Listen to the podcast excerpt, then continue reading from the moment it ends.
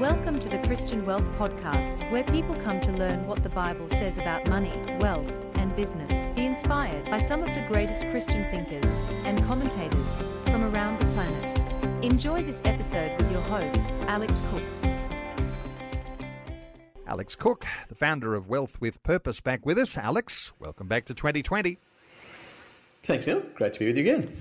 Hey, Alex, uh, interesting topic, as uh, listeners might have their own uh, question to ask, but an interesting one today: protecting your family from hardship. Just as the Treasurer is about to uh, to uh, hand down his federal budget, uh, just before mm. we get into some issues around that, uh, you know, we'll have a special segment tomorrow. We'll unpack all sorts of things from a Christian perspective on how the budget looks, but you know what? Hardship is likely to be something uh, for many people. Many Australians are already beginning to experience this. Yeah, well, look, obviously hardship comes in, in many forms, but the, the one obviously at the moment that is most talked about is cost of living pressure. But today, I, the one I was thinking more along the lines of is around this issue of the fact that we, you know, we live in a fallen world, and so sometimes our finances get affected uh, in very negative ways, and that could be due to things like our health. You know, I'm sure pretty much all listeners will know someone who's been affected where they haven't been able to work for a, you know, a long period of time due to an illness like cancer, or, you know, a loved one has died uh, prematurely. Um, so there are those kinds of things. And of course, there's other ones like loss of assets due to accident and natural disaster. And, you know, boy, has Australia had some of those over the last, you know, two or three years with uh, the fires and, um, and and the floods. You know, I think I heard this morning it was Narrabri that had to be... Um, has been asked to evacuate. So, you know, there's all these sort of things that can have a big impact on, on our finances. Um, you know, and the Bible tells us, you know, we live in a fallen world. It's, it's it, you know, when God made it, it was good, but due to sin, it's, it's uh, you know, the wheels came off. And, of course, we now find ourselves where people, you know, occasionally encounter hardship. But I think there's good news to this because, as I say, whilst hardship is a reality uh, for many people, and I know many listeners will be probably feeling cost of living pressures, but the reality is there's lots of things that we can do to limit it and, and things we can do to protect our families Uh, from hardship that comes along unexpectedly. Okay, so it's the unexpected, but if it's anticipated, it's not so much unexpected, because we have this wonderful thing called insurance. Uh, sometimes Christians uh, battle with that, even though it's, you know, it sounds like it could, for some, sounds like a, uh, a tension uh, on faith uh, in God or getting insurance. Uh, let's talk about insurance and that sort of thing. Uh, A lack of faith uh, insuring your family. Uh, won't God protect us? What are your views here, Alex? Yeah, look, it's a great question. I've had a number of people uh, say to me over the years that they didn't want insurance because they felt it was a lack of faith. So to me, the, the better way to think about it is, is it's a wisdom issue. You know, I, I love the book of Proverbs. You know, Proverbs speaks very much to giving us, you know, wise uh, advice, uh, you know, through God's word. And, and there's a great one in Proverbs twenty-two where it says, "A sensible man watches for problems ahead and prepares to meet them. The simpleton never looks and suffers the consequences." And, you know, and as I mentioned earlier, a lot of us will know someone who has been sick. Uh, I mean, statistically, uh, for a man, there's a one in three chance of getting cancer. For a woman, it's one in four during your lifetime. And that's, you know, according to the Australian health statistics, that's up to the age of seventy-five. So it's a very... you know, high probability, and that's just cancer. There's also other things that can happen as well. So to me, from a, uh, the point of view of being sensible, we know these things can happen because we've seen them happen to others. I think there's a real danger that we think, oh, well, it happened to others, but it won't happen to me. I think that's, you know, an unwise way to look at it. So I see insurance as a wisdom issue, not a lack of faith issue. Um, you know, there's, you know, there's absolutely no question that God loves us. Uh, there's a element of God protection in our in our life, but also, you know, Jesus made it very clear that we, and he warns us that we'll have trials in this life. You know, there will be challenges along the way. And so I think one of the great things about insurance is it's a simple case of prevention is better than cure. You know, at the end of the day, uh, having... you know, you can prevent financial hardship. You know, if someone runs into your car, you know, that might be a you know, twenty thousand dollars loss if you're not insured. On the other hand, if you have, you know, basic insurance, you know, you're in much better shape. But the, the, the one I like to think of is more just, you know, young families. You know, you might be listening to this and you got your first couple of kids have come along. what if something were to happen to you or to your spouse? Uh, you know, particularly to the, the one who's the, the, the key breadwinner, or maybe it's both of you, in which case you both need, well, you should both be insured anyway, but nonetheless, the point being is that we need to make sure that, you know, we're being wise and that we're protecting our loved ones, because we want them to be able to continue on and have a, a relatively normal life um, if something were to happen to us. I think that, to me, is the, the wisdom of the issue living in a fallen world.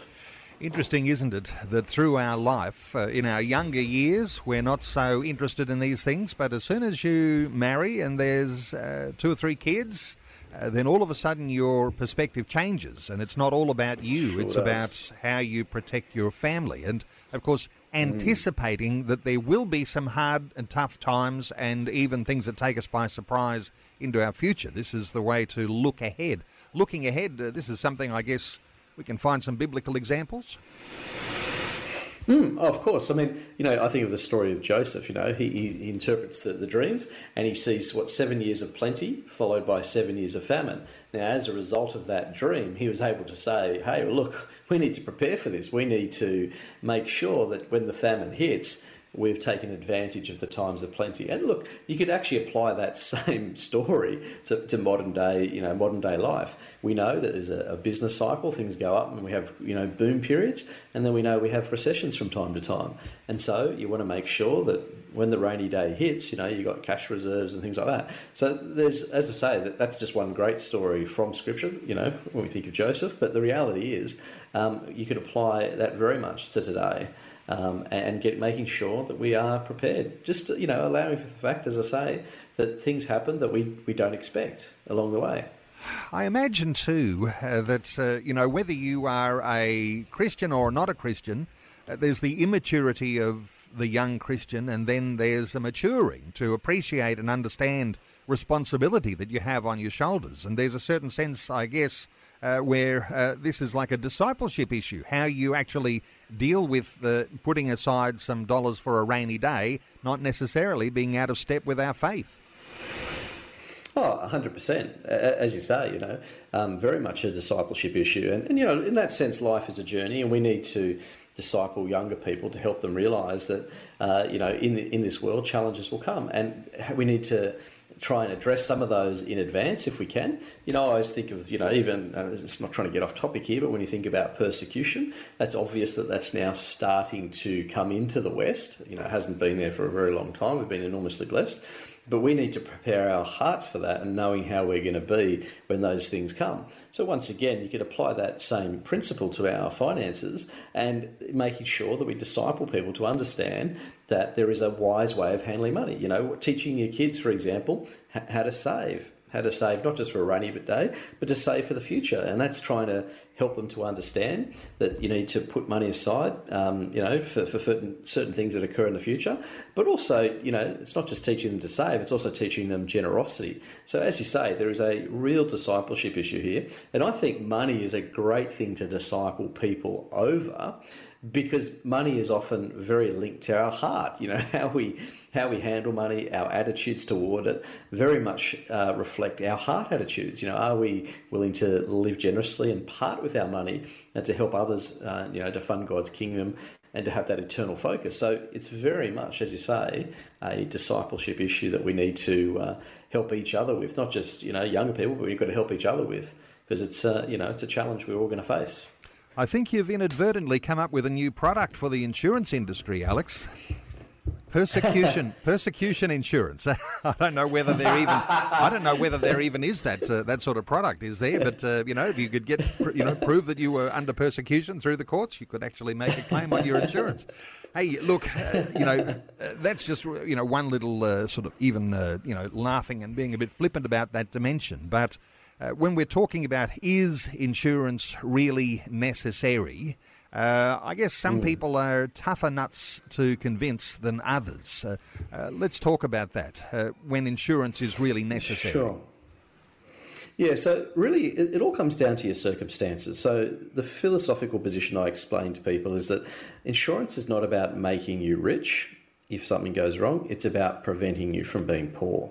So the question anyone needs to ask is, what would happen to me or to my loved ones in the event that certain things happen. One could be premature death, one could be, you know, disablement, and what would be the financial impact on on ourselves or our families if that were to arise? And, and probably the big question people need to answer is, how long could your family survive without an income? Could they still pay the rent? Could they pay the mortgage?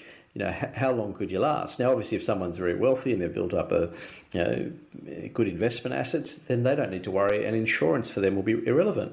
Um, but for the majority of us, as we're working our way through our, our life and our adult life in particular, there is going to be seasons when having insurance is really necessary uh, to make sure that we've been responsible adults and responsible parents to make sure that our kids will be well looked after if something were to happen to us. So to me, it's, as I say, it's not about trying to make people rich, and it's not about a lack of faith or anything like that. It's about making sure that in these, you know, this fallen world with the strange things that could happen to us, that the family would still be okay. They'd still be able to get on with their life and still do the things that you had originally planned, like the kinds of schooling, and, you know, they're not forced to up and move home straight away if someone passes away. All those kind of pressures that hit people if they're inadequately insured.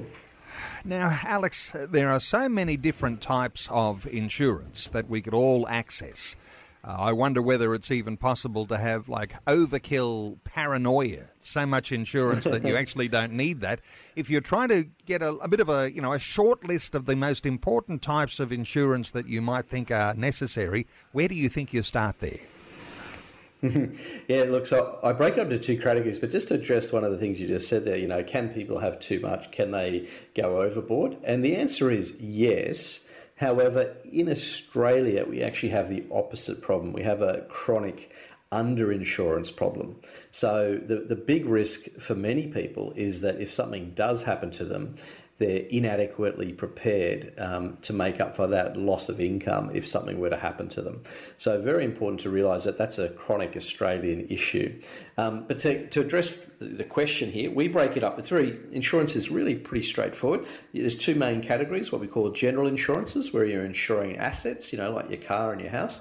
And then there's personal insurances when you're insuring a human being. And so that's things like life insurance, income protection, et cetera. But just because of what we're talking about here, I'll assume that the average person, you know, does have car insurance. Most of us are aware of the risks to our cars.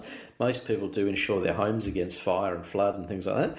So the one I want to address more, because I think this is where the chronic underinsurance issue is, is around personal insurances. So if you were to pass away, you want to make sure that there's sufficient life insurance for your loved ones in the event that that money is needed, you know, to get them through school, to raise kids, et cetera.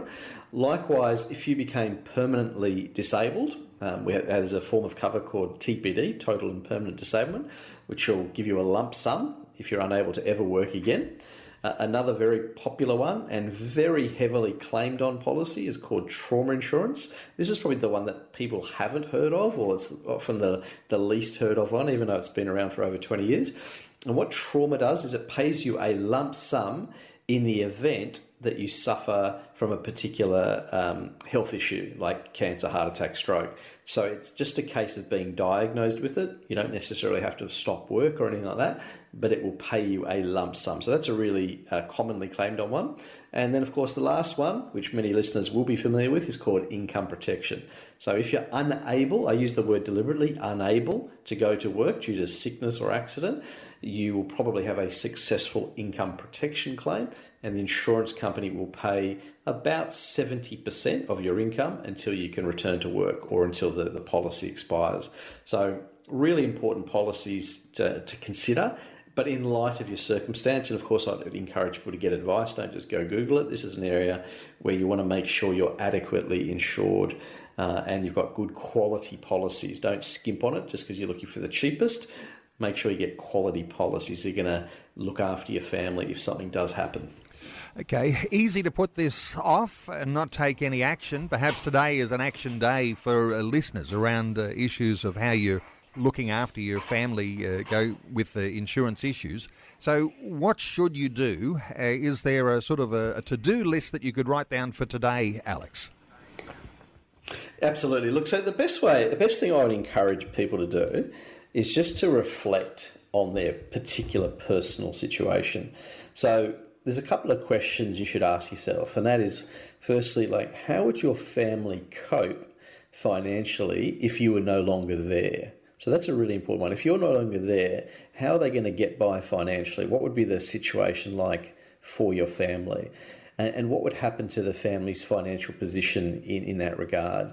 And what, you know, what impact may it have on the family's lifestyle? Now, this is, as I say, not about making you rich, but it's more about making sure that the family is able to still do the things they were wanting to do. For example, if your kids are in a particular school, you don't want them ripped out of the school simply because all of a sudden uh, something has happened in your life that prevents you from being able to pay the fees. So there's all those kinds of things. So everyone's situ- situation will be a bit different, um, but I would encourage you just to reflect on what, the, and I call it the what if questions. You know, what if I got sick? What if I passed away? How would this impact my loved ones? They're the questions you need to be able to answer. And then once you do that, you can then work on the finances side of it. And the financial side of it will be considering things like how much debt you have, okay? Uh, and obviously most people, when they pass, want to leave an asset to their family, like their house, so they want to make sure it's debt-free. Um, but the, probably the biggest issue is when someone either passes or whether they become permanently disabled is the loss of family income. And the question is, how are you going to replace that family income? And that's where insurances like income protection and total and permanent disablement come in. So they're the things that you, people need to reflect on, um, particularly uh, for the, the breadwinner in the house. Now, these days, you know, many houses are double income, so it could be both of you, or it might be one of you who is the, the breadwinner.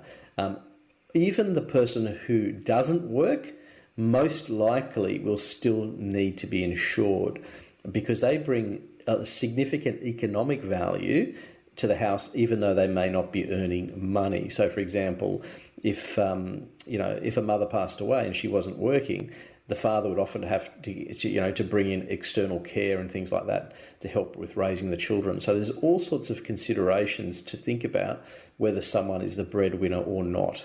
So lots of things to reflect on, and uh, lots of questions just to ask yourself, um, and ask, what impact would this have on our family if certain things were to happen? I call and, it, as I say, the what-if questions. Yeah. And Alex, uh, I'll often say at the end of segments when we're talking about Christians and finance, uh, there's lots of free uh, resources, ebooks, the My Toolkit on your website. Is there a particular uh, resource there that deals with insurance on your wealth with purpose dot com website?